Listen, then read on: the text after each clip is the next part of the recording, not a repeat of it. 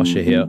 Um, this is a podcast that's uh, free to listen to, but it's not free to make. I've got to pay Andy and Rachel and um, Bree and uh, Mike who make the music, the better music than this. This is me playing and trying to talk at the same time. It's very difficult.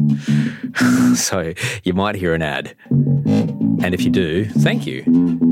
You're um, uh, helping me pay Andy and Rachel and Bree and Haley and all the people who work on this show with me. So if you do hear an ad, thank you. If you don't, you're about to hear um, Mr. Simon Taylor say something cool. Here we go. There's never been a faster or easier way to start your weight loss journey than with PlushCare.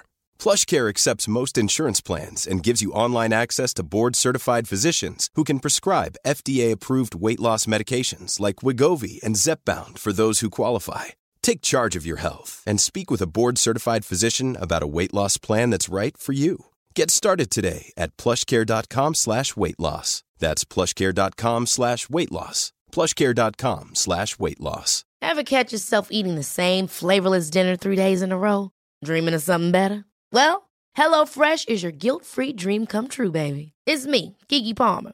Let's wake up those taste buds with hot, juicy pecan-crusted chicken or garlic butter shrimp scampi.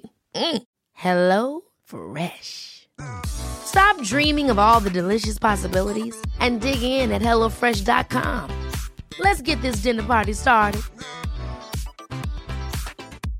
Quality sleep is essential. That's why the Sleep Number Smart Bed is designed for your ever evolving sleep needs. Need a bed that's firmer or softer on either side? Helps you sleep at a comfortable temperature? Sleep Number Smart Beds let you individualize your comfort so you sleep better together. JD Power ranks Sleep Number number 1 in customer satisfaction with mattresses purchased in-store. And now, save 50% on the Sleep Number limited edition Smart Bed for a limited time. For JD Power 2023 award information, visit jdpower.com/awards. Only at a Sleep Number store or sleepnumber.com. It actually doesn't happen. It never happens. And yet it happened on my first night in LA. Very common amongst Australians to find a couch in LA. And I said, if you can find a gig for me, I'd love to do some stand up while I'm there. And I got a gig there. I got off the plane, pretty much went to the gig, and a producer from The Tonight Show was at that gig. What did this person say to you after the set? You were really funny. Would you like to come see The Tonight Show? And then after the show, I was leaving, and the producer came, found me, and he said, No, no, no, no, come meet Jay backstage. I met Jay, and I just wanted to be a bit of a smartass and a larrikin. And when I met him, I said, Hey, Jay, I'm going to write for you one day. Ha ha ha. And he's like, Oh, okay. Yeah, well, the producer says you're funny. Before I left, Jake said, Send some jokes in. We'll get an Australian perspective. And I went home, I was shaking.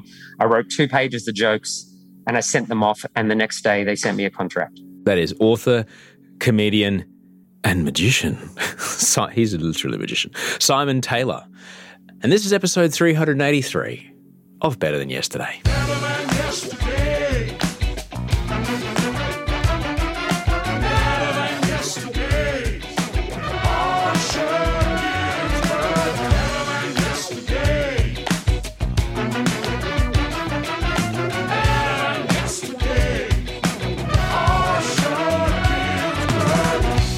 Hello and welcome to Better Than Yesterday. Thank you for being here.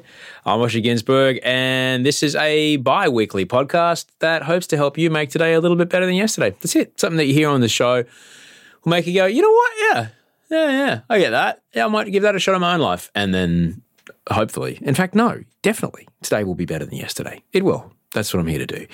Mondays, I'm here with a guest. Fridays, I'm here with you. I've been here every week since 2013 and there's a squizillion other episodes to listen to. Thank you for the uh, feedback about the safety behavior podcast. Uh, if you've not checked out, you can't ask that. It's streaming right now on ABC iView. I'm on the whole season's up. I'm on the episode about obsessive compulsive disorder. And um, I'm really grateful, A, for all the people that did reach out about that episode, but also the people that reached out about talking about safety behaviors. Because it might not be OCD, but you may have safety behaviors that have crept in to the way you manage your anxiety. And, or, or as someone who has done both safety behaviors and avoidance, I can tell you neither work. So it's a conversation about that and exposure therapy. And uh, I hope you enjoy it. If you do want to get in touch with me, it's super simple. Send Osher email at gmail.com if you can't wait until Friday for the next podcast. Thursdays, I'm here with James Mathison over on the other RSS feed. It's called Idle Australians. Me and Jimmy are doing a show together. And it's fabulous. And I'm very grateful to be making a show with James. All right, that's all the housekeeping. That's all the housekeeping. Great. Let me tell you about my guest today. Mr. Simon Taylor is a comedian, he's an author, he's a magician, and um, he is from Melbourne. and he's on the show today at the age of 24. 24, he became a writer for The Tonight Show with Jay Leno in Los Angeles, which is kind of like oops a daisy, I ended up in the 100 meters final at the Olympics. Bananas. All right. And he tells the whole story and it's fucking cool, man. And I can't wait for you to hear it. It's so inspirational. It really is. He's written for Shaun Micallef. He's uh, written this new book. It's called One Night Stand, which is based on a true story. And uh, it's a book that explores responsibility and empathy in a world, I guess, that values, I guess, ambition over those two things. He's an absolutely delightful man. I love him to pieces. I've managed to work with him on one or two things, which is just fantastic. And he's just fucking funny, man. He's really great. This is a really good show. I'm really grateful that we talked because I really love him. And the book's really great. He's really great. And the story of how he made his fucking dreams come true. You may not end up being a writer for Jay Leno. Probably not, because Jay Leno doesn't have a show anymore. But you may not end up being a writer for Jay Leno. But the way he did it, the way he challenged himself, the way he challenged himself to improve a particular aspect of his skill set to the point where when he found himself in the room in the moment, he had the guts to back himself and go, no, actually, I can do this. You, you'll hear him tell the story. That's freaking cool, man. And I'm grateful for it. His one hour comedy special uh, was filmed at the Enmore Theatre in Sydney. Uh, you can find it on Netflix. You can find his special Magic for Humans on Netflix and he's currently touring around the country. The book is called One Night Stand. Ladies and gentlemen, you can find him on Twitter, the place that started it all, at Mr. Simon Taylor is where he is. He's a very funny man. I love him to pieces. Ladies and gentlemen, Mr. Simon Taylor. It's great to see you, Simon. Where in the world are you today, right now? I'm in King's Cross at the moment the um, beautiful um, King's Cross, which they've, I believe they've just repealed the lockout laws. So fucking pants ahoy, go out and go drink it all four in the morning. That is, if you can find a yoga studio that's got a bar. I love this suburb for that reason, though. It is genuinely eclectic. You've got multi-million dollar apartments, and then the the gay hub, yoga studios and gyms, and uh, VIP lounges. There's a lot of VIPs in Sydney, a lot of very important people. There's tobacconists, there's strip club. It's just the oddest suburb to have everything in it. So I love walking around it. Just it's pretty great. I'm pretty sure the P in VIP these days stands for pokies. Right. exactly. Yeah, yeah. Very insipid pokies. yes, exactly. We've got a very insipid pokey room in the back which you can smoke in. And yeah. we, will turn a blind eye when you piss in your change cup. You'll be fine. ah, that's the smell. Uh, oh man, yeah. I, man. I often tell G, our eldest, she's she's nearly seventeen as of this recording, and um, there's somebody walk, working on their house about two or three doors down, and one of the tradies smokes cigarettes. And right. so every now and again, we get a waft of like, it's not, you know, cherry blossom vape cloud. It's like proper Winnie Red just coming into the house. And she's like, ugh. And I was like, gee, you don't even understand. We used to go out and come home and you had to shower. Smelling like Otherwise, that, yeah. you would be doing your sheets laundry the next day because you right. stink of other people's lungs. right. It really, um, like rocks that idea of nostalgia. Like I was reading a, a book about a guy who goes back in time into the late 50s and he's like it smells terrible. We you watch mad men and you go wow it looks so cool. Don draper is so cool. It smelled horrible. It was a terrible terrible atmosphere people smoking literally terrible atmosphere people you're getting yeah. you're getting cancer because mm. you know sharon from accounts is puffing away at the holiday 50s all day but she looks cool because she's got one of those long filters. It looks very cool. See, this is what I mean. I know I live in Sydney now, but when I lived in America, uh, which you did too, and we'll, we'll get to that, Mm. I always enjoyed uh, scarf weather because someone who smokes cigarettes, they get to have a punctuation point on a social moment. You know, Right. well then, I guess the meal's done. Where to now? You know, Right. Hmm. they get that that punctuation mark, or like at the, it's the end of you know a deal, or the end of sex, or or, or whatever. Yeah. Yeah, it's a physical. It's Yeah. a physical moment. Yeah. that clearly signals this piece of body language. It signals, okay, this thing's done. Now we move to, with a scarf. I got to go. And um, in, if we were live closed captioning this, it would have square brackets and say, dramatically flicks scarf over shoulder like Doctor Who and walks purposefully towards door. well then, yeah. fling, walk. Yeah. Well, I mean, what are the other options? Long hair, maybe, just like a fl- or a cape. Wear a cape, man. you just try to pull it around your body. You can be the first. You can be the first to bring uh, the cape back. Well, I'm in King's Cross. Surely there's someone with a cape walking around Yeah. here. I think, It's- yeah, I don't know. there's They've got- definitely a character like that around here. I think when I was in the Castro in San Francisco, I think I saw someone wearing a cape. Nothing else but a cape. I'm pretty sure that was going on. There's a bit of sun protection. There's a whole show, uh, Puppetry of the Penis. That's their whole Oh, they had the capes, the capes. How do I ever forget the capes? Amazing. That's you see, this is a thing where we're going on. Puppetry of the penis, which I absolutely love. They just found the ability to franchise what they did. They just taught other blokes how to do it, and they just sent six people on three separate tours around the country. Just Yeah. Where are we going to find two other guys willing to show their dick to thousands of people? uh, apparently, Simon, everywhere. Everywhere, everywhere, in every country, you're going to have a great business model. yeah, absolutely. Look, man, I'm I'm I'm really grateful that we could talk today. You've just written a book. You've just written a novel, but that's not exactly how we first met. We first met on your. You're doing a show for uh, Channel Ten. Uh, which is Yeah. in, in development. It was a, a variety show, a Tonight show, and um, that's how we kind of first met. And I just adored the fact that I got a chance to work with someone who, you know, is actually a very good comedy writer and was able to help get the best out of me. We did a little skit. I don't know. if Did it was on Pilot Week? I don't know if people could find it on. I think the 10 yeah, I think the rule was we weren't going to put it up until the show got up, but um, yeah, because I think it's because it, we said non-airing pilot, we Ah. decided just to wait, okay. or or just also respect that we told everyone it was non-airing. Well, So- it was. Look, I had a really great amount of fun doing it because the thing is, Yeah. Simon, I was trying to tell Charlie Clausen this the other day. I'm a terrible actor. The only time I've ever done any good acting is when I've literally had a director say to me, "Okay, now look. The point you're going to look at is see that clamp over there that's holding up a stand. All right, I want you to look at that. I want to think about the first time you dropped hmm. the clutch on a car and did a burnout. Okay, great. We've got that reaction. Moving on.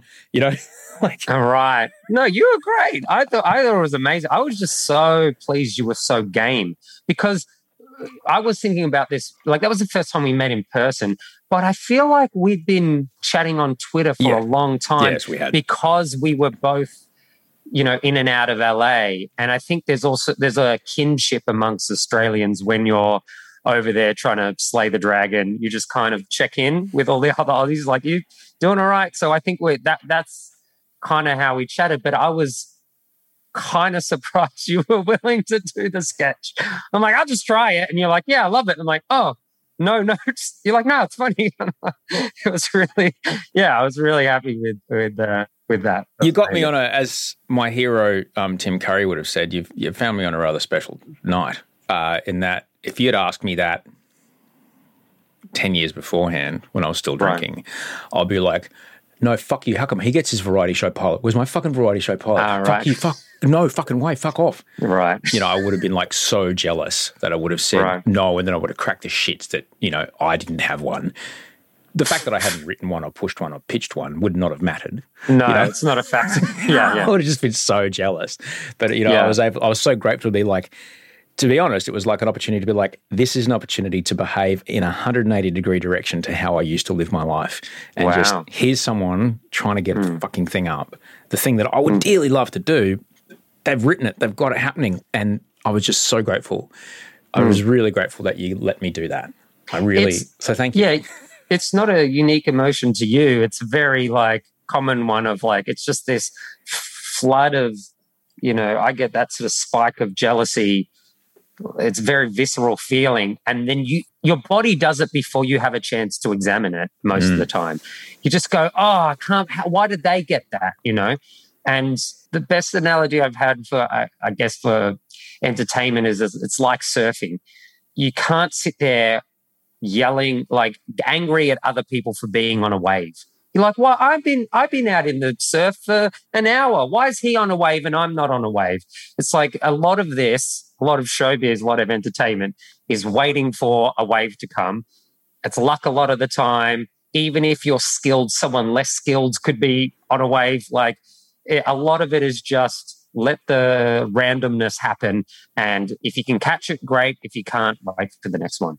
But I know the feeling you're talking about, and I have to catch myself as well. I, I found it a good trick to get myself out of that. And I, honestly, so I did have to learn this in sobriety. I learned to put the word of course in front of anything. Right. And it happened when I lost my radio countdown job, which was the last job I had. It was when I, the final job, and then I was unemployed at the age of 40. Right. They hired someone younger and more relevant to the market for me. And my body went into that exactly the thing. I had that initial reaction. I went, wait, wait, wait, wait. Hmm. Of course they hired her to do the hmm. job. I'm hmm. like, well, hang on, I was 38. It's like, I'm a 38 year old sad divorced man talking to 13 year old girls about Justin Bieber. I have no business doing this job. Yeah, She's right. in her mid 20s. Of course they hired her. And it- Right. it let it go. Like, oh, phew. it allowed Yeah. me to kind of see what it was. And I was grateful for it.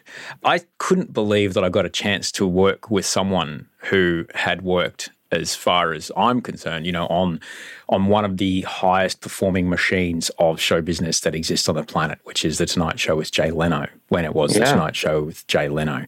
And if as someone who's, you know, I just binged on Larry Sanders, which is tough to watch these days, post Me Too Yeah. movement, uh, because Right. I, I want to think that they were doing it as a joke. I really hope they are. when right. they have those that weird Sharon Stone episodes. But you know, the, the machine of making a tonight show is I don't think people quite conceive how much work goes into that first eight, ten minutes of that TV show. But you yeah. ended up writing, being on the writing team for the Tonight Show with Jay Leno. Mm. And you were quite young. You were 24 when mm-hmm. that when that happened, which is bananas. So it's insane. I still don't believe. I'm guessing that you finished school somewhere around about 17, 18. yeah, and then went to uni and then started doing the stand up comedy thing. Okay, all right. So, how hmm. does someone finish school at the age of 17? I'm guessing you were, because you were a close up magician as well, which is, I absolutely mm-hmm. adore close up magic. I, I wish I could do it. It's incredible. I'm guessing that started when you were pretty young, that because that takes yonks. No? No, so essentially, I was always like the drama kid throughout school. And then when I went to uni, I was studying psychology. And Of so, course. Because who, who wants a career in comedy? Me. Right. What should we study? Psychology. Perfect. well, I did. I didn't. I just thought I had to do a sciencey thing, like because like, at least that's what drama was. Almost felt like an extracurricular thing, and then you know the main thing is like do a science, do a do a degree in something. But all throughout that, I was still wanting to perform. I was doing singing and songwriting, uh, spoken word poetry, magic, improv, and eventually comedy was where I really found my groove. So I kind of just sampled all these different, you know, fields of entertainment. But I did magic throughout uni, and I think it's just because of YouTube and the internet, you can really learn fast. Like uh, I think back in the day, you needed to know a magician, or maybe, but you know, find an old dusty book and learn from that. But um, yeah, I just uh, the internet just helped me learn it really quickly. So, and then yeah, and then I finished uni and I was working with kids with autism. I was doing uh, behavioral therapy called early intervention, and helping kids with autism who are around two to five years old wow. get ready for school. Oh my God, tell me about that. Because, like, Wolfie's 18 months. Mhm. What do you think is the, the thing that most people get wrong about kids who have been diagnosed with autism around the age of, of two or three? What's the most surprising thing you found about kids like that? Well, I, I think because the definition is now a spectrum, Mm-hmm. you know, ASD, autism spectrum disorder, the difficulty is finding a commonality amongst all these kids. You really have to look at the individual symptoms that are unique to that particular case because it's not like you know, say something like epilepsy is usually around seizures. If you have seizures, it's called ep- epilepsy, that sort of diagnosis. But with autism, it's generally speaking social impairment in their learning. And so that could that could manifest as a lack of eye contact. But then the question is, well, how much lack of eye contact? Like how many seconds exactly? No one will be able to say that, but it's lack of eye contact coupled with language development problems, coupled with extreme emotional reactions to social situations. You know, so it's always a cluster of behaviors, mm. but what proportion those behaviors are and in what, you know, collection varies uh, significantly. So I would be with one case where a kid had zero language and we'd be teaching them PECS, which is a sort of a picture system where they point to what they want, etc. I'd have other kids who were incredibly good at speaking and picked up language fine, but they had hugely disproportionate emotional reactions to things. So if they were doing something like like a common one was lining up toys in a row, like lining up trains, rather than playing with them appropriately, they just create lines. Like if you walked out of the room and came back, every object in that room is now in a line, like lined up in a row. And it's actually a bit scary coming back and seeing that. And if you moved it, they would have a tantrum. And so that kind of behavior as well fell onto the spectrum of, of the disorder. So I think the diversity of symptoms is the, is the number one thing to answer your question.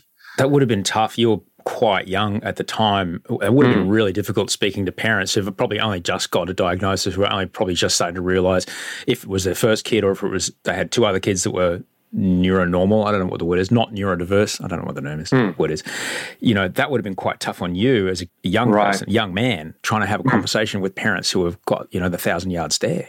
Well, yeah, I th- the way that it was set up was that they would get the diagnosis and then go to these early intervention centers. And they'd be give, you know they'd have a qualified psychologist someone who'd been doing oh, doing it for for multiple right, years right right. who would then create the program. But to administer the program you actually need a lot of hands on deck. So yeah. they would have three or four therapists junior therapists which i was usually psych students typically sometimes teachers who would do three to four hours a day of this early intervention. And then it was important to have a different therapist on other days so that the child learned to generalize the skills. So if I was able to get a kid to say a particular word, you know, was having lang- language problems, and I, you know, say, hey, say, you know, uh, hungry, and the kid says it.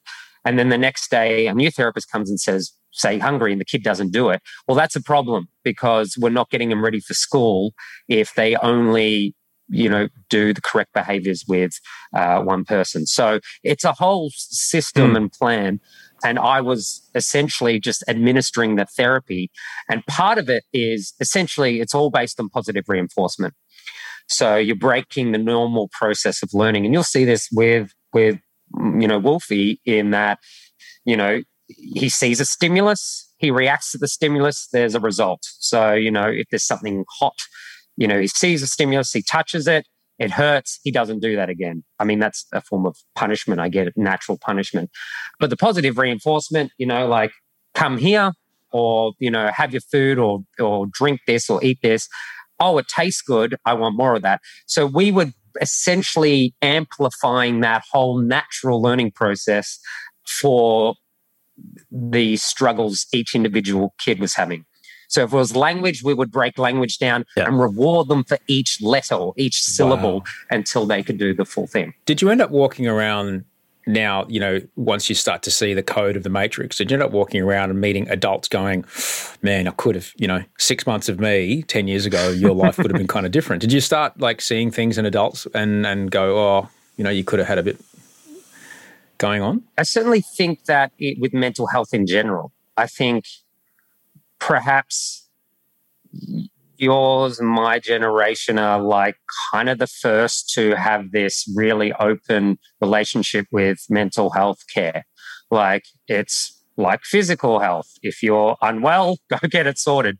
Where I think a generation above us, I do see that. I feel like it's the equivalent of someone breaking their leg when they're young and going, I'm not going to get this, you know, fixed. I'm just going to tough it out. You know, I'm just going to get on with it.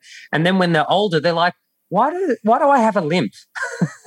why does my leg hurt when I run?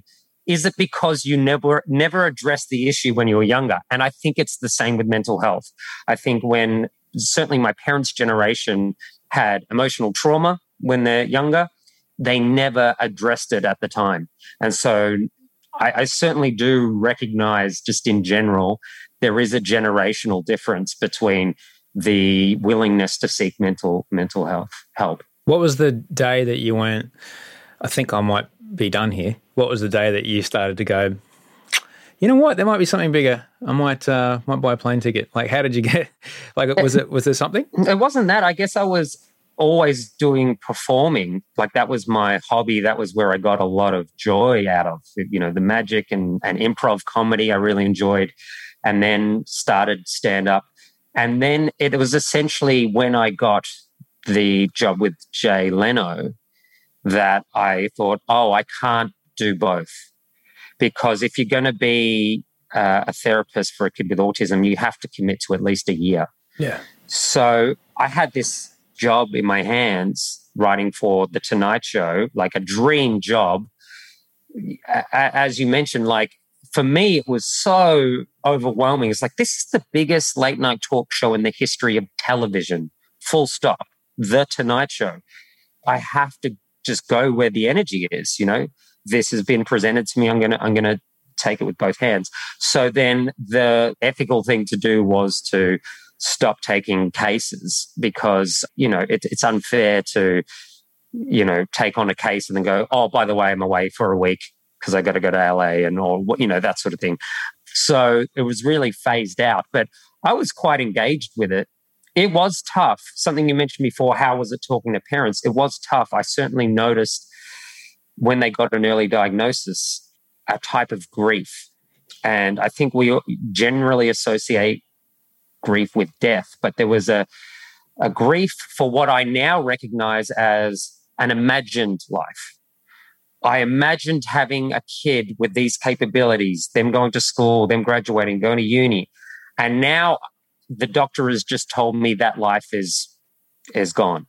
So there's there was certainly a confronting element to this this idea of, of dealing with parents with that grief. So I I found the job quite challenging and engaging and you know really really compelling but it, it just so transpired that my hobby had turned into something viable as a career you're not sure a lot of people can relate to the the, the grieving a future that never was mm. I was listening to Heggie and Cody today saying every year in America, 800 kids have a limb amputated from a lawnmower accident. Wow. That's terrible, but you know, you're also going to experience that grief you know, of the, the yeah. future that your kid yeah. won't have.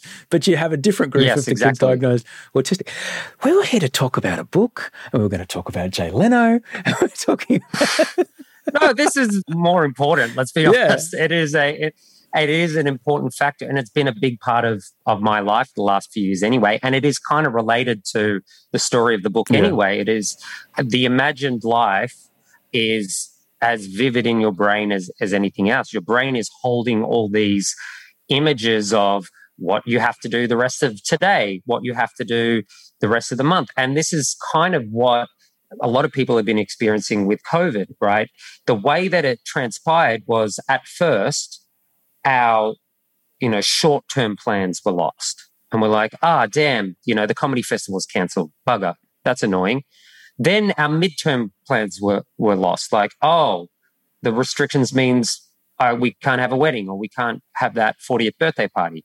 So that was new to people. And then our long term plans of like, I can't go back to see my family overseas for Christmas. That sort of so, or I don't know when we're going to get married. I don't know when we're going to have a kid. So it is a very relevant experience because we can handle a short term loss we begrudgingly can handle a midterm loss, but long term loss is, you know, it's big. It's a big thing. The grieving of that as well is it's something I think it would do us well to give time to. You know, I was speaking to someone on the live stream the other day, and they, you know, we've all done it. They said goodbye to a Labrador they had for 13 years. You know, hmm. give it time. Allow that grief to happen. Uh, we, I think yeah. we run into a lot of trouble when we, you know, it's like, I don't know, leaving a bottle of kombucha out in the sun. It's going to explode. You know, you gotta, you gotta give it time. I just got a real clear indication of your demographic with the reference you just used. oh, it's also because I don't drink alcohol and uh, yeah, yeah. No, I'm the I'm the same. But, we're a, we're a booch house oh, as well. I love a bit of booch. I love it when Audrey comes home with a I bit of booch. It's pretty good. Mm. It's pretty good. you do, I think we should actually get to that part though, because it is pretty fucking amazing. Because I do, I do love hearing a showbiz fairy story. How do you and, and it's fine to talk about it because the Tonight Show with Jay Leno doesn't exist anymore, and the Tonight Show's moved back to New mm. York, and so it's a completely different team, different setup. It's all completely different. So no one's about to follow in your footsteps, and God damn it, if they do, good luck to them. How on earth does a kid who's good with close-up magic and uh, works with autistic kids, helping them to say the word hungry, get a shot mm. at that title? That's the prerequisites, apparently. um, That's what they had on the, the job application. No, I was always enamored by TV and, and radio. And so I was writing, maybe we would have come across each other on Twitter around that time as well. From about 21 or 22, I was writing monologue jokes on Twitter. So I was practicing writing. And as I said, I had always been that, you know, singer songwriter, the spoken word poetry, improv. Like I'd always been building that muscle. So when I went to LA, I was there because a friend of mine wanted me to write on his a musical he was writing. So he said, "Hey, I got a place in LA. Come hang out." Very common amongst Australians to find a couch in LA and go, "Great, that's it. That's all I need." And so I flew over just for two weeks. And I said, if you can find a gig for me, I'd love to do some stand up while I'm there. And I got a gig at, you remember Meltdown Comics? Nerdist yeah, Meltdown. that was great on um, Hollywood. San, I think it was San Vicente, one of those. It was up further north. All I remember about Meltdown Comics is I remember walking past here mm. in 2012, early 2012, and it said, yeah. um, now accepting Bitcoin. And I'm thinking, someone somewhere has spent mm. $470,000 on whatever that week's Wolverine comic was. Like they're sitting That's there amazing. holding this Wolverine comic in their hands today going, fucking That's really fuck. funny. Yeah, it's uh, I was on Sunset, on Sunset Boulevard, Boulevard. I remember Crackpot now. Boulevard. Getting there is only the beginning. Sorry. Yes. Yes. That's that's right. I just I just quote some Broadway at you. I just do. And I yeah got a gig there on the first night. I got off the plane, pretty much went to the gig, yeah. and a producer from the Tonight Show was at that gig. Fuck you. And, and so, isn't it crazy? And I only worked this out after like years of going to LA. How fucking surreal and insane and rare that is. Like, imagine if a producer, hot shot producer was in the crowd. It actually doesn't happen. It never happens. And yet it happened on my first night in LA. And ever since going to LA, seeing how absurd that is to happen is on reflection. What did really, this person say to you after the set? Uh, you were really funny. Would you like to come see the Tonight Show? Essentially. And so I'm like, yeah, great, free tickets, not knowing that they're all free, Osher, and thinking like, great, it get better than this? And I went and saw the Tonight Show and like amazing, loved it, loved every detail, loved all the little behind the scene things. Let's just talk about that because I remember the first time I saw American Idol when you sit in yeah. the room, if you've worked in the industry, when you sit in the room, it's like, I don't know, if you're into racing cars, if you're into go karts, and they say, Do you want to come and sit in the pits for the yeah, Formula yeah, One for the whole race? You're like, Are you fucking serious? Yeah. I don't care about the car racing. I don't care about the person behind the wheel. I want to see how every, the team works. Yeah, exactly. I'll, I'll never fucking forget that day. It must have been incredible for you to see. Well, you would have picked up details that the audience around you uh, is oblivious to right? Something that I picked up on was I don't know if it's just tradition, but they would have the cue cards rather than the auto cue. And so literally a guy holding a stack of big, you know, A3 cards with the jokes on it. And at one point, he, he fumbles the card. And what Jay does, Jay has read the setup. Oh, Kim Kardashian went to Norway this week. All right. The guy fumbles the card. And so what Jay does is he turns to the band and says, Did you know this? That Kim Kardashian went? They go, No, we didn't know. And all that was, was that giving the cue card guy enough time to fix the fumble. And that to me was the most enjoyable thing. Just to see how they deal with mistakes. Like they are such a slick operation that they're so finely tuned. So that was the hot. I know that's odd, but that was the highlight. Not Santana, who was on, not Chase Morlock, just the technical aspect of it. And and then after the show, I was leaving, and the producer came, found me, and he said, "No, no, no, no, come meet Jay backstage." And there's about you know five people who get to meet Jay after each show, usually friends of the whoever's on, like the guests or staff or something like that or VIPs of the network, that sort of thing. And when I, I met Jay, I just noticed everyone was having a very similar interaction with him. He was saying, Oh, where you from? And they go, Oh, we're from Milwaukee. He's like, Oh, I've played the Milwaukee Comedy Club. All right, see ya, photo, bye. And I just wanted to, you know, be a bit of a smartass and a larrikin. And when I met him, I said, Hey, Jay, I'm going to write for you one day. Ha ha ha. And he's like, Oh, okay. Yeah. Well, the producer says you're funny. We'll come upstairs and come see the office. So I went to the office and I'm looking at the producer, like, Did you hear what he said? He said, I can. And they were taking me through the writer's room and how it worked. And people just send jokes pretty much directly to Jay and he reads them. And if he likes them, he, you know, keeps them and, and workshops them. And before I left, Jake said, send some jokes in. We'll get an Australian perspective. And I went home, I was shaking. I wrote two pages of jokes and I sent them off. And the next day, they sent me a contract. I am just full of my body is full of tingles listening to you It's say insane. that because there's so much about that story that I absolutely love. I know I said fuck you, but what I, I just I the fuck you wasn't a jealous fuck you. It wasn't like I was talking about at the start of that conversation. The fuck you was Yeah, uh, yeah. I always think of that opening scene of Trinity in the Matrix, the opening scene of the Matrix where Trinity jumps off the building and then pirouettes mid-air and dives through the stairwell Right. window. All right. Yeah, yeah, yeah, She couldn't have done that had she not done years and years and years and years and years and years and years and years of practice. Like you just you just had to have everything ready at Yes. that moment. At the moment Exactly. that the window opened, you were like, Yep, I have exactly what you need, in fact. And they went, Great, they couldn't be fucking bothered to go casting or looking for someone. They don't care. They want people to show up. They don't care. And Yeah. that, that you were there. And what I also love, because I'm a bit of a people can say what they like about Jay Leno. I am he's one of these people that I really look up to for he follows the a, a method that has worked for me all the other time is like you don't have to be better than everyone. You just have to out fucking work everybody. You just have to be the one that stays in line. Hmm. Everyone Yeah. else will get out of the line before you. You just have to be the one that stays. The- it's like endurance races. The person who wins a 100 mile running race isn't the fastest. It's the person who slows down the least. That's how you win a 100 mile race. And Jay is like absolutely that guy. So he would have seen that in you. He would have gone, oh, yeah.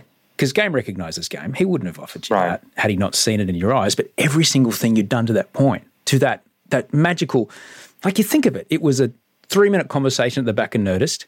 It was a, a one line that you gave him in the green room. just being a smartass as well. Like I didn't believe it. Like I, I was just trying to be an idiot, really.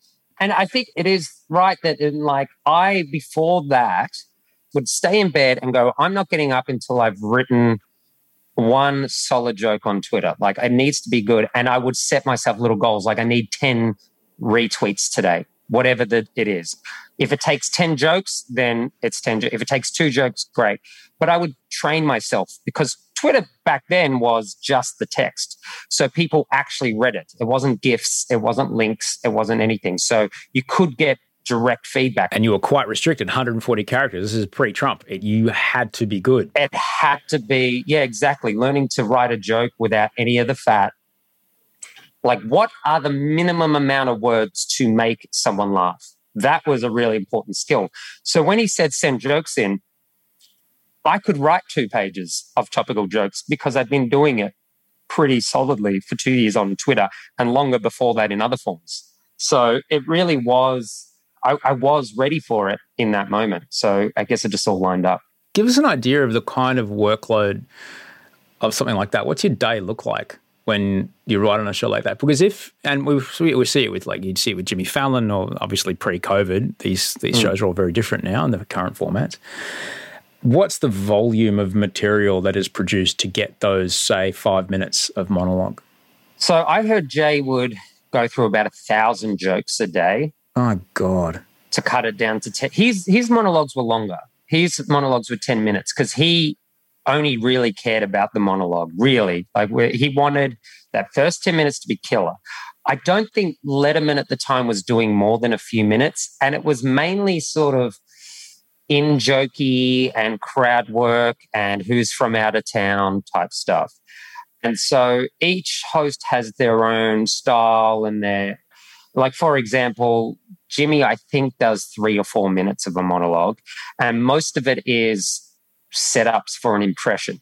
So a lot of the punchlines are, or as Obama would say, then he do Obama impression, or as Trump would say, Trump impression. So if you watch him do his monologue, he's just trying to find ways to get a vo- funny voice in. Where Jay was just a joke teller, he could he, he's happy to tell jokes for ten minutes, and the rest is produced by other segment producers. So I would send in about fifty jokes a day. I'd yeah just read the news all day, read everything, every single thing. Go through all the political stuff, go through all the world news, go through all the odd news. I really enjoyed the odd news because I think you were you had a better chance at, at getting a gag up if no one else had tackled that subject. Because when something like, you know, some big news happened, like the election or something, you knew there's hundreds of jokes the other writers had written about, you know, something very common everyone was talking about. It might have been like Tom Cruise got divorced or something like that. Well, this, oh my God, he's going to read 300 Tom Cruise divorce jokes today. So I'd throw one or two in the mix, but then I'd look at other news. So mainly just reading everything, reading everything, looking at all the news. I'd write about 50 jokes, send them in, and I'd get paid per joke he used. So I would set myself little goals. Like, you know, I started with getting, you know, one gag up a fortnight, then one a week. Then I wanted one every day. Then I wanted two in one monologue. And then I wanted the first joke and I wanted the last joke and I wanted the music to play after the joke, you know. So that became my sort of goals and, and work focus. Did you get all them? I did. I ticked all the boxes uh, fucking uh, legend. in two years. Yeah, yeah. The best one is the music. When they do a joke and the band go does the sting. That's just oh, that, that felt so good, so surreal when the yeah, yeah the band plays after your gag. When you're writing for someone like Jay, obviously they've got their appetite and they'll then make it their own in, in a way, you know, obviously either with words or the way they deliver it. When you're writing with someone like Shaun Micallef, you worked on Mad as Hell for a couple of years. Mm. I get the impression that Micallef might have had a bit of a, a, hard time collaborating earlier because he is just so when he gets in that thing, he is this is it. And then, well, I've, I've read anyway that he he had a, a difficult time collaborating when he was younger. Is it, is it like a dinner party where you're trying to serve up things that the particular people you know will like? Yeah, there's definitely writing to people's voice. So just to take the late night landscape in general, Jay has no problem saying Americans are dumb or stupid or something like that. So, for example, uh, in the first couple of months, I wrote a joke that was like, a new study says the rate of teenage pregnancy at, is at an all time low. That was the headline. And then I did some more research and I followed up with. However, the rate of teenagers failing school has increased. So it's not that they don't want to have sex, it's just that they're not smart enough to work out how. So that was the joke that I sent. But the way he said it was, it's like, it's not that they don't want to have sex, just they're too stupid to work out how. And that clicked in something for me. Is like, oh, he doesn't mind calling people stupid, fat, lazy. Uh, like he can get away with certain things like that because he's built up that likability and, and persona. And then someone like Conan can be acerbic, but I think he's a little more whimsical. So if you're writing for Conan, you could have the same topic, but he would be a bit more sort of bizarre. If you're doing Jimmy, as I said, try to find a way to put a funny voice. He'd probably impersonate one of the teenagers, like he do the teenagers doing a voice. So with Micallef, he was most interested in fleshing out a, a concept and creating a character for that concept to go a bit deeper. Because I was coming from monologue writing jokes, he had to say, well, what else? You know, I want an actual concept, explore it, give me details, that sort of thing. So, what he would do is he'd have his writer's room and we wouldn't really talk to each other. We're just sort of, you know, do you want a cup of tea? That was really the only thing we'd say to each other. But we'd, we'd write a script and we'd send him the script and he would create a Frankenstein of those scripts. he goes, Well, I like this concept, but I like this joke on the topic. And he would put it together based on that. So Shaun really preferred us to go into a lot more depth than I was used to. So it was really nice to learn that format as well. Did it change the way that you wrote your own stand up doing these jobs? Mm, I, I don't know. No, I don't think so because stand up, I'd always write on stage. I'd never write it out long longhand before a gig.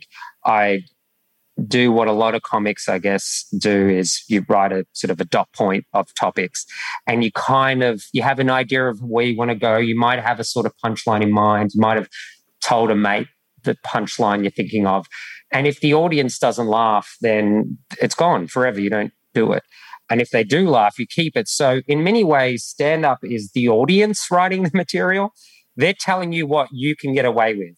Yes, I like it when you're self deprecating. No, I don't like it when you're so arrogant. Yeah, I like it when you make fun of these people, but not those people. You can't do that, you know. So, really, an audience will kind of steer your stand up. But writing for TV, I am catering to a specific voice. Right. The book, One Night Stand, gloriously titled, the book started as a stand up riff, didn't it? Yeah, it was, a it was a show that kind of developed out of me going through a situation that I just was so consumed with, I couldn't talk about anything else on stage. Because each year I'll write a new show. I do the festival circuit, so comedy festival every year. This will be, well, it's meant to be my 11th year, but it'll be the 10th year because it was, it was cancelled last year. But, you know, you write a show, you tour it, and then you start writing again. And so as I was doing gigs, I just couldn't talk about anything other than this pregnancy situation I was in.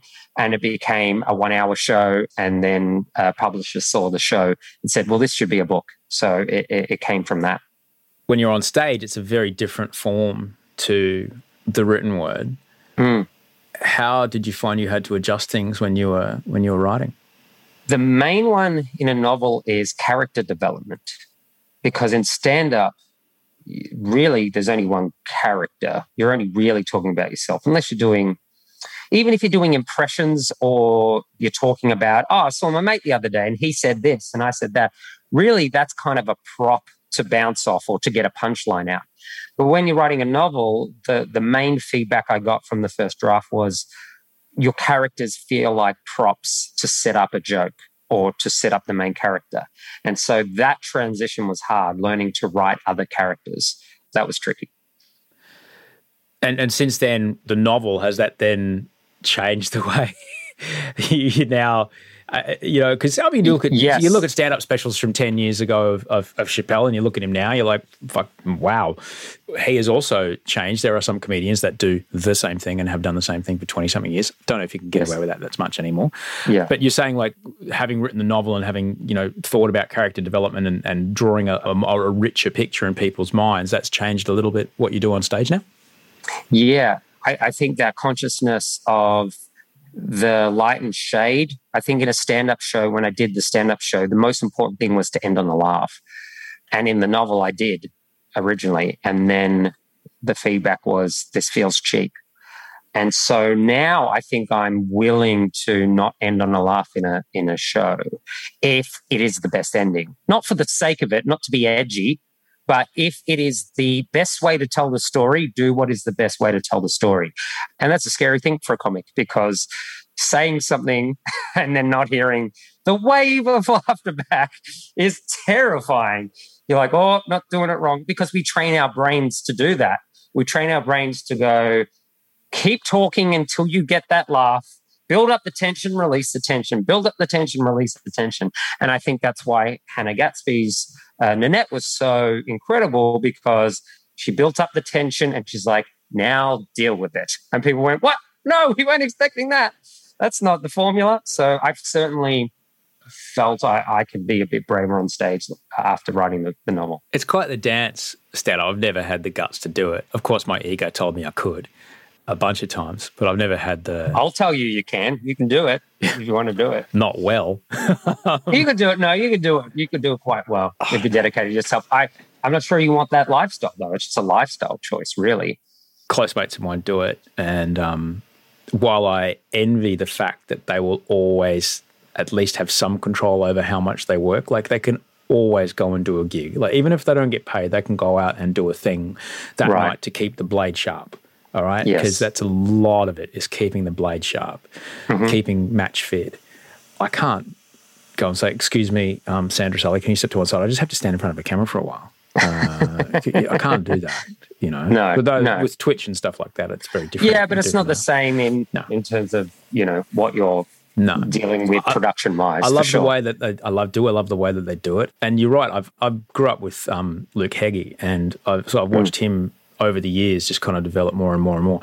And you're right. The balls that it takes to go from getting a giggle every eight to 10 and then a big house laugh about every 30 seconds, like mm. where the mm. whole room goes, to space those out, mm. it takes fucking cojones, man. That yeah. takes balls. But you've also got to get the audience to a point where they're willing to be with that. That they're, they're yeah. like, I've paid my 40 bucks. How come I'm not spending the whole time laughing? Yeah, I I think certainly with a like a festival show when people have come to see you specifically, they're willing to listen. If they're going to a comedy club to see comedy on a Friday night for a hens party or whatever, it's like just do the jokes. And the clubs want you to just laugh per minute or yeah. TV appearance laughs per minute. Uh. But if if someone's opted in to see Osher Günsberg, it's like, well, I want to see you. You know, don't just do the the tricks. Don't just do the every eight seconds, ten seconds.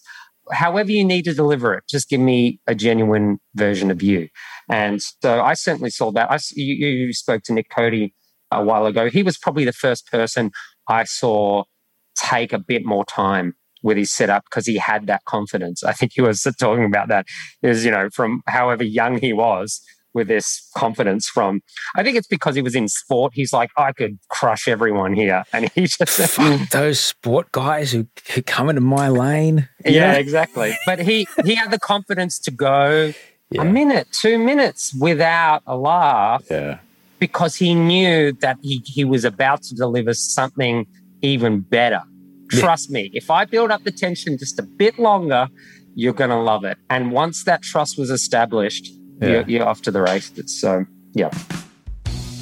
Just interrupting the show for just a second here. I might need to play an ad in a second, but firstly, let me let you know about another podcast, episode 182, with Dan Ilic, the host of the fantastic podcast A Rational Fear. You know, uh, you know Dan.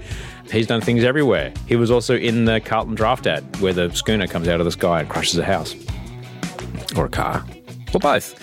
Yeah, he's amazing. Episode 182 with Dan Ilic. It's all the way back in May 2017. He's fantastic. Have a little peekaboo. Nothing's black and white, and I think it's important to paint that rainbow of where different media outlets sit on the different points of view they have. Let me have a look at your iPhone. What media are you consuming? Let me look at your Snapchat discovery. Which one of these do you follow? Where do you get your information from? Plot out where they might stand politically or their point of view on a spectrum from left to right, from credible to not credible. Fill that matrix out and plot them where they might be. There's a great difference between information and understanding. Give people the tools to be able to decide for themselves what message they are being fed and how it fits into the scheme of things, giving people the ability to put the messages into context. That is Dan Ilic. You can listen to his podcast. It's called A Rational Fear, or that episode with Dan is 182 in the podcast feed. Just scroll on back and you can find it there. Now, you may hear an ad here. You also may not hear an ad here. Let's roll the dice.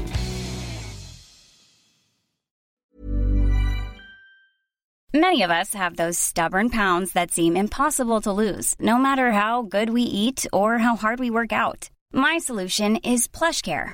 PlushCare is a leading telehealth provider with doctors who are there for you day and night to partner with you in your weight loss journey. They can prescribe FDA-approved weight loss medications like Wegovy and Zepbound for those who qualify. Plus, they accept most insurance plans. To get started, visit plushcare.com slash weight loss. That's plushcare.com slash weight loss. Many of us have those stubborn pounds that seem impossible to lose, no matter how good we eat or how hard we work out. My solution is PlushCare.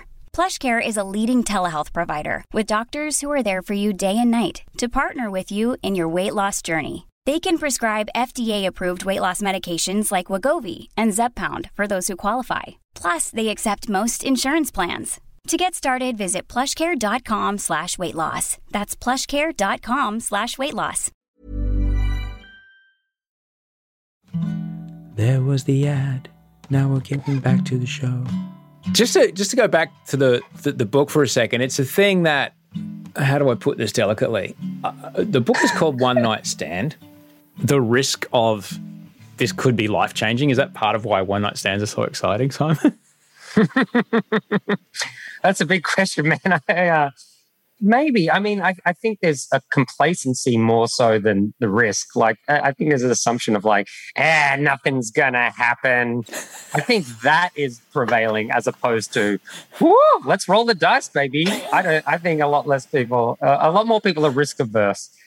You mentioned before about uh, how do I put this? The fluency that, that people of my generation and you know and your generation, I think I might be a, a bit too old, but the fluency of that to have more literacy around discussing mental health as it's right. just health. You know, I think similarly that fluency exists far more in the one night stand world, the the world of of, of sexual mm. intimacy, the world of, you know, this is great, this isn't great. I'd like this, I don't want that. You know, like that sort of mm. communication I from younger people that I know that are sexually active. That's sort of the things that get talked about before anything even happens. It's like, my God, I'd never had that conversation. You know? Right. Because it gets all lined up, I guess. It gets all lined up in the DMs. They're already, yeah, yeah, I know what someone's going to bring to me. Great. Hmm. It's true, but it's still, as this experience transpired for me, there was still way too much I didn't know and way too much that is not in the zeitgeist uh, in terms of contraception, in terms of responsibility and things like that, that really woke me up.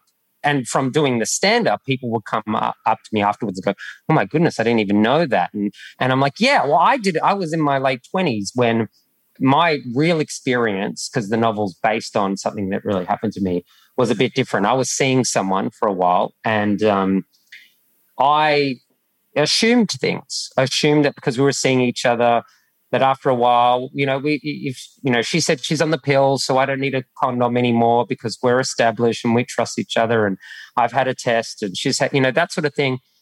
There is still enough lacking in our sexual education to need to put some work in. So you may be right. It may be lots better, but it was a rude awakening for me of how much better it still needs to be. I don't want to spoil the ending, but I, I would thoroughly encourage people to go on and, and dive in because uh, I, it's, a, it's, a, it's a beautiful story and told with compassion. And it's funny, but you, you didn't make it. It's, it's, it's not like I'm reading a, a transcript of a stand up show. Right. I'm not seeing the gags all the time it's in there to some degree, but yeah, I just had to be honest. I mean, that they were peeled back. My first instinct was to write it all with mm. punchline at the end, but then it just became the truth of the story had to come out, as in the the emotional truth, the experience that I went through and and whatnot. So, yeah, I really felt that I had to just tell people what I'd learned. That was really it. And all these things about whether it's sex ed, where it comes down to like literally condoms aren't 100%. You need to know that. And people go, oh, well, they're pretty good. Well, they're pretty good if you use them correctly. You know, I think it's 2% failure rate if you use them correctly, but 16% failure rate if it's too big or it's too small or you leave it in your wallet or you open the packet with your teeth and puncture it. You know, you need to wear it. You can't just have it. Like all this sort of just getting it right. So there's little things like practical stuff. But then there, there becomes the emotional side of things where there's this assumption when I don't know if it's from Hollywood or movies that a woman is a mother when she finds out she's pregnant and a dad becomes a father when he holds a baby. I don't know about you, and I'd love to hear how you felt. But for me, when I was told I slept with this woman and then four weeks later she said she was pregnant, I already felt this wave of elation and joy and excitement of like, oh my God, I'm going to be a dad. I felt like I was already experiencing fatherhood, at least beginning the journey. So that little things like that in our education about the emotional experience of sex, the repercussions of sex, uh, it still has a way to go. But did you? When did you feel like a dad? Um, well, I, I kind of had a, a, different start in that I felt like a dad before even conception, because right. Georgia was ten when I met Audrey, right, my stepdaughter, and there was this moment, and it happened. It it wasn't uh, in reaction to news. It wasn't to reaction to you know I'm I'm pregnant. I just the same morning I woke up realizing that, or the same moment that I realized I'm in love with Audrey was the same moment that I realized if a bus was out of control and running down the street and you were in front of it, I would push you out of the way and die mm. for you. And I've known you for not very long at all. We we had delayed me meeting her because Audrey's yeah. you know very clever in the way it happened. So it was that moment. It was the moment of realizing that, oh, I'm no longer number one. So I had a different attention to it. But it's the same thing in that it's not a physical moment. Mm. It's not a here's the baby, you're holding a baby, now you're no, a dad. That's bullshit. That's it, exa- exactly. Total bullshit. Exactly bullshit. That's total and, bullshit.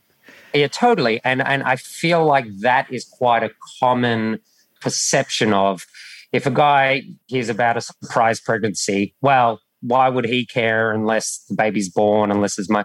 There's enough of these poor, you know, preconceptions going around that when I tell this story and uh, on stage and in the book, the reaction is like, "Oh wow, I never thought of that experience," or "I did." God, I didn't know you could be so attached to the idea of being a father. And I'm glad to hear you say that you you had a moment where you realize, oh, I'm not number one anymore. That is, yeah, it's really powerful. I think that's it, though. For, for me, that's what it is. And mm. I say that because I know the opposite to also be true. I know right. men who are close to me that I have known in my life that have more than one child, and it is still all of, you know, they, okay, I'm off to golf. Bye. Right. And right. just gone. And, you know, mm-hmm. for some guys, it doesn't happen. Right. And for some guys, it doesn't happen like entirely. And, you know, I'm sure there's days when I'm still like quite self centered and, not but I want to do these things. I'm a giant teenage boy. You know, I'm sure these things still happen, but mm-hmm. it's this switch that flicks at the bottom of you. It's, you know, when you don't want to be in your mid 40s and still starting fights at the pub when you've got kids at home. You're like, fucking, what are you doing, mate? like, it's not about you. Go home. Yeah. Look after these children because, you know, they are going to be so fucked up from you not being in the house. Yeah. like, and of course, so many, like, you're just amplifying whatever's already not going great in your life by not yes. being there for them. Man, I'm I'm so grateful that I got a chance to chat with you, and I'm so grateful. I'm, you know what? I'm grateful that we had COVID nineteen, which created a pandemic, which took away all of your work. So all you had to do was write a novel, and then you had nothing to do but write a novel. Now the novel's published, so we could converse and have this chat today. So there you go. There you go. It all worked out. Also, can I? I, I want to clear something up. I sent you a text a, a, a while ago saying that um, uh, my partner and I met on Bumble and one of my Bumble photos was a photo of you and me with a rose. Amazing. And, and so we matched. It wasn't the first photo, by the way. Oh, good. Uh, it was like down the line. After you bit. holding a fish and squatting next to a tiger? Yes, exactly. That was the one. And yeah, we matched. And then her first line was a joke about Bachelor. And she said, Oh, it was great that you had that photo with Osher because it gave me an easy, like, opening line. Because on Bumble, the girls have to start. And we've been together two years. So right. thank you for the the easy opener, I guess. Thank but, um, no, no, no, no. You are the one that wrote the sketch that had me holding a rose. So well, that, again, All right. Well, You that's have very created- generous of you. I believe it was Jay Leno who said, "You make your own luck." Well, there you go. Uh, in the great, the words, the great Jay Leno, the serendipity. You've created all the raw material that you've thrown into the serendipity machine, and the Right. serendipity machine has thrown back a great relationship and things to you. Well, I just, yeah. Uh, you still helped set us up in a way, in an odd way. But I, so I appreciate I it. I am at your service. You're the best. Uh, I'll let you go. Thank you so much for your time. I'm so grateful people could hear us have this conversation because I think we covered enough showbiz stuff to make people go, oh, yeah, interesting showbiz stories. But then that you were so generous to speak about the stuff that you work with with the children. I think a lot of people may have never really kind of, unless you're in that, unless you know someone who's got a kid that's affected by that, they may never realize that that's the situation that people are living with. So, no, I, I- like, I'm particularly grateful for you to be sharing about that kind of thing because I think that's really, that would have helped a lot of people kind of understand a bit more about the community that they live in. Um, so Yeah, I, I hope so. that. There's always a lot to learn. There's always a lot of details that we never bother looking up until it affects us. And I think we can do a little bit better there sometimes. You're the best. And that was Simon Taylor, ladies and gentlemen. He's fantastic. He's just great story, isn't it? Freaking great story. At Mr. Simon Taylor on Twitter is where you can find him. He's super cool. Uh, the book is called One Night Stand, and you can find his special Magic for Humans on Netflix. And just support him because he's great. Go and find him. Go watch his bits on YouTube. Go and check it out. And if he's touring near you, go buy a ticket because he's freaking good at what he does. Thanks for being here. Thanks for being a part of the show. Thank you to Andy Marr, my audio producer, Rachel Barrett, my executive producer, general manager, and um, Kat Herder. Thank you to Haley for the socials. Thanks to Bree Steele for the research. And thanks to you for listening. If you need me, I'll be back here on Friday, uh, if you can't wait till then, Thursday, with Jim's Math- James, Jim's, James Mathison on Idle Australians, which is uh, the podcast I do with James, which is really fun.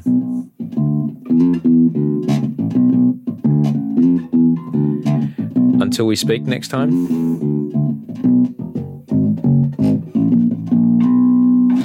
Um, sleep well and dream of beautiful things.